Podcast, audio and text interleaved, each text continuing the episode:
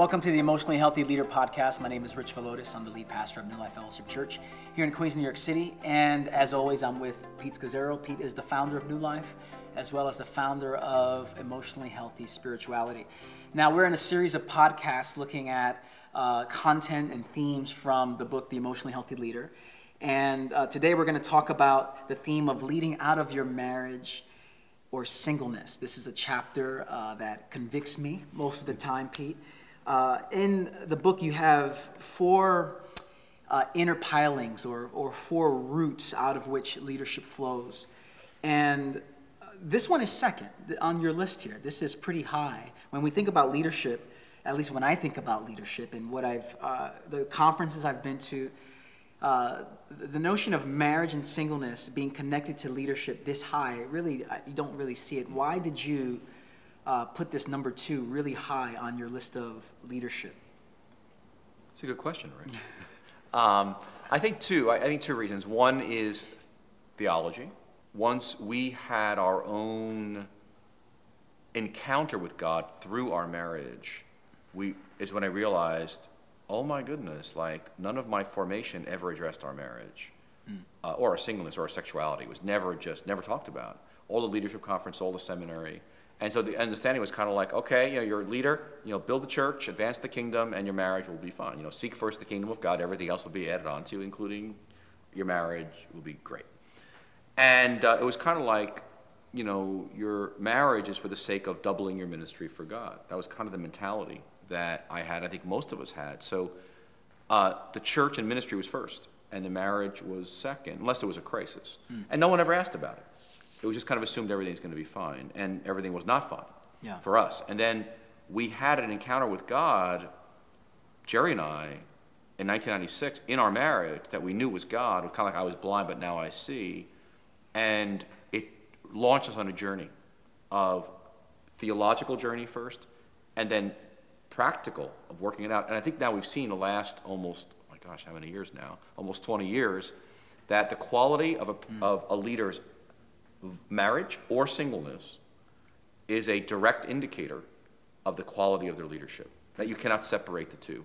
And what you're saying is, regardless of what the numbers say, you're saying right now, that's a bold statement, that the quality of your marriage or your singleness determines the quality of your leadership. Yes. So you're saying that if someone does not have a high quality marriage or they don't see have a high quality they're not living out their single life yes. in a way but their church is growing rapidly what you're saying is there's a disconnect. Yes now let, let me just give a proviso here. In some cases uh, if you're married for example and your spouse is uh, has to, makes their choices as well right? So we, let's, let's take that into account that some spouses just are not you, situations where the spouse doesn't want to, you know, be equipped and trained to have a great marriage that reflects the love of Christ. As you have to accept that. It doesn't mean you're, quote, disqualified by any means, but that you understand, at least theologically, that this is, you're, you're putting energy into that. You're not right. running away from that painful marriage to leadership. Right. So I just want to give that breath. Yeah. In. But yeah. what I'm saying is that when Paul talks about in 1 Timothy 3 8, that he says one of the qualities or requirements of being an, an overseer is that your house is in order.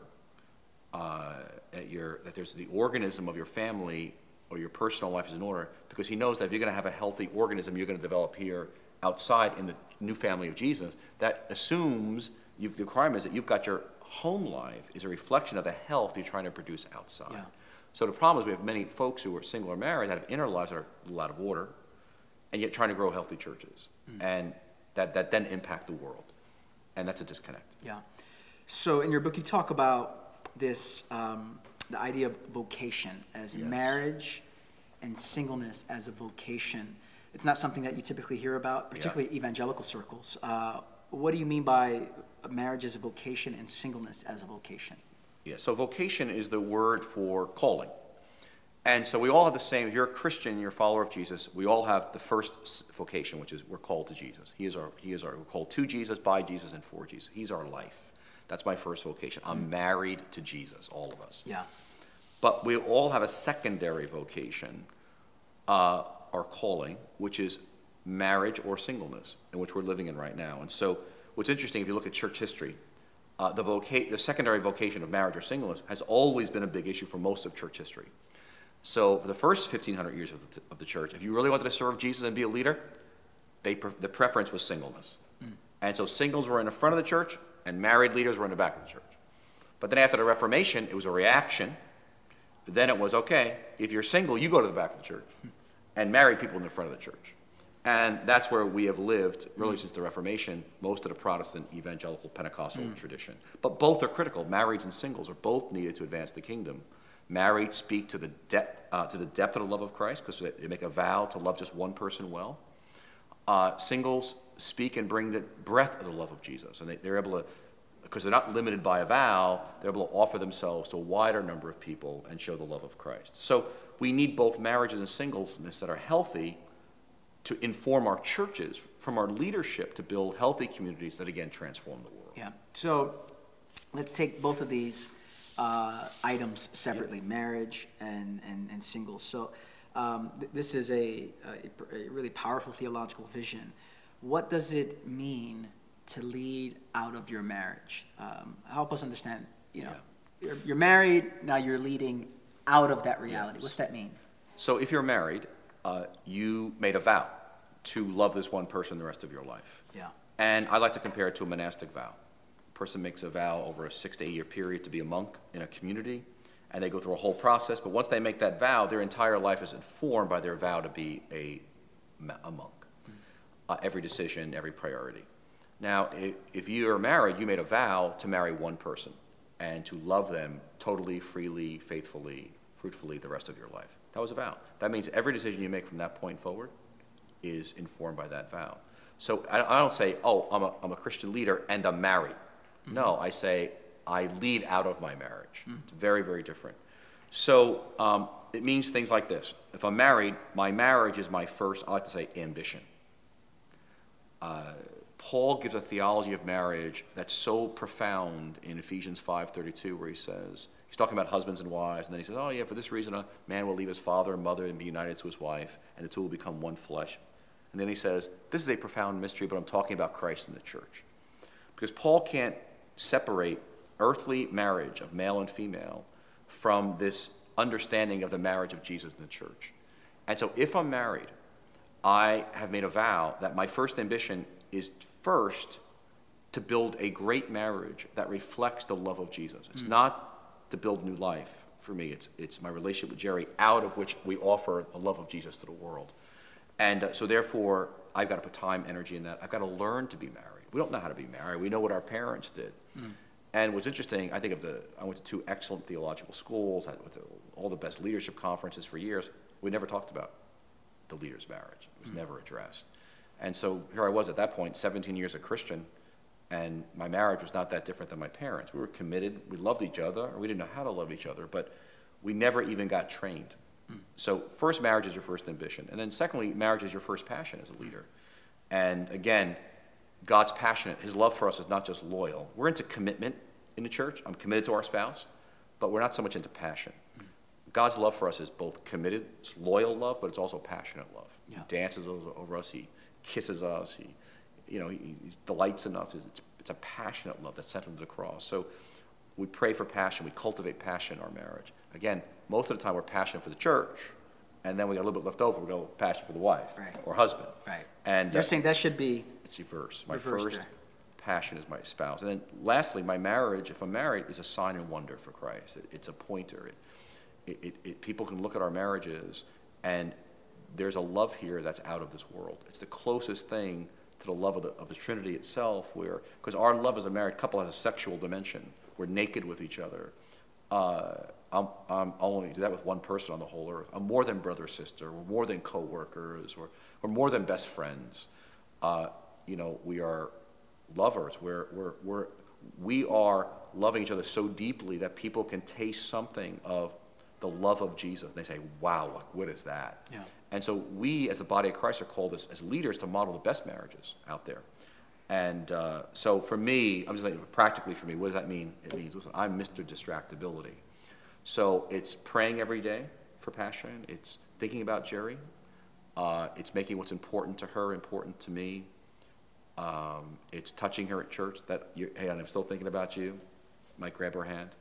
So it's those kinds of things Yeah. that are big. Every time we talk about it, I have an urge to just like stop this and just text my wife because I'm just like, oh God, you know, help me here. Uh, but that's what a beautiful theological vision. Now, talk about leading out of your singleness. Yep. So, uh, why do you think this is really talked about, and, and what do you, what does it mean to lead out of your singleness?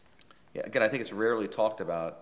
If you look at church history, it's because of history, and it's the reaction of the Reformation, and so we're uncomfortable with it. And I think often we're uncomfortable with our own. Many leaders are married, and because we're not even comfortable with our own talking about our own sexuality, our own marriage stuff, that we haven't thought about it theologically or even talk helping singles. So, to lead out of your singleness uh, requires, again, a few things. One is I need to be intentional about the kind of single that I am. So there's two types of singles. There's what we call vocational celibates and dedicated celibates. Now, vocational celibates comes out of Matthew 19, verse 12, where Jesus mentions about certain people are called to be eunuchs, or they're, called to be celibate. They, celibate. they renounce marriage, he says, because of the kingdom of heaven. We forget Paul was a, a vocational celibate. Jesus was a vocational celibate. Jesus. My gosh. And so there are a few, very few, Yeah. who are, feel called to skip the sign of marriage and go right to our marriage to Christ. And because there's no marriage in heaven. And uh, they live out of that place. We know we had one person, our staff, who's out, you know, really discerning that right now for her life. But the large majority of leaders uh, that I meet are dedicated celibates, which means that I'm not sleeping around. I'm not giving my body to people because I'm married to Christ. So they're dedicated celibates. Now, as long as they remain unmarried, the large majority would like to meet somebody, but they haven't yet. Hmm. And so they, they live in that place. So again, for, ma- for singles, what that means is a, a healthy singleness. If I'm, if I'm a single leader, a healthy singleness is my, my first ambition and priority. And so I'm, I'm building in community, mm-hmm. I'm taking care of myself, I'm making sure that I'm living a healthy life in terms of I've got delight, I've got fun. My whole life is not work. I think of one young lady that I mentioned actually in the book named Emily, who was committed, her life was committed to a loving union with Jesus. Uh, she was, she'd been praying for her husband for many, many years. Uh, and her surrendering to God's will and love as she was, you know, waiting and all that was a real struggle, and I recount that. But she talks about how God used that to shape her. And, but her devotion to self-care enabled her to really have a tremendous ministry of, and continues to to this day, of mothering others in the faith. But singles also need to make their singleness, uh, in a sense, as a sign and wonder Yeah. for Christ. And, and so they're, they're investing in community and health. And I think of one fellow, again, I, he's, a, he's a pastor in a large city, j- j- had moved there recently, but he's very intentional about his singles. He very, he's in his mid 40s, would like to meet someone, hasn't happened yet, but he's, he's creating community. He even talks about his dog when he first moved there. He got a dog, you know, for friendship, so he can meet other people with dogs in the park. And, uh, but was very, has been very intentional about not being ashamed of being single or being seen as feeling like I'm second class, but talking about it openly and learning to bond well with other people. And so, uh, both marrieds and singles to lead out of their singleness is a radical in Yeah. our culture today is countercultural and radical and a great gift that we Yeah. can offer. So, uh, in closing here, as we think about marrieds, as we think about singles, what's just one word of uh, uh, direction, encouragement for married couples? Because again, we're connecting this to leadership. yes. And one word of encouragement for singles. Yeah, so I think if you're married uh, and you're a leader, I, I would say that you want to think through, first of all, uh, looking at your life and your priorities and saying, am I giving my spouse and the, our marriage the kind of time and energy it deserves? And that you're actually prioritizing marriage. Your spouse doesn't feel like you left them out and you're leading out of your marriage. That's number one. But then, secondly, is you want to get equipped on how do we have a great marriage that reflects something of the love of Jesus? Uh, very few of us have ever had equipping. So you want to search that out and take initiative uh, for that. If you're single, I'd say in, in a similar fashion, you want to be really clear about the kind of single you are and be intentional. And so the large majority of you are, are dedicated celibates, which means you're very, you'd like to be married someday, perhaps, or you're open to being married, but you're for Christ, for, for Jesus Christ and his sake, you're not giving your body to people. You are, you wake up every day and you are uh, uh, single for Christ. You're a single celibate. And so you offer yourself to him and to other people. And so you want to make sure that you're doing healthy self-care.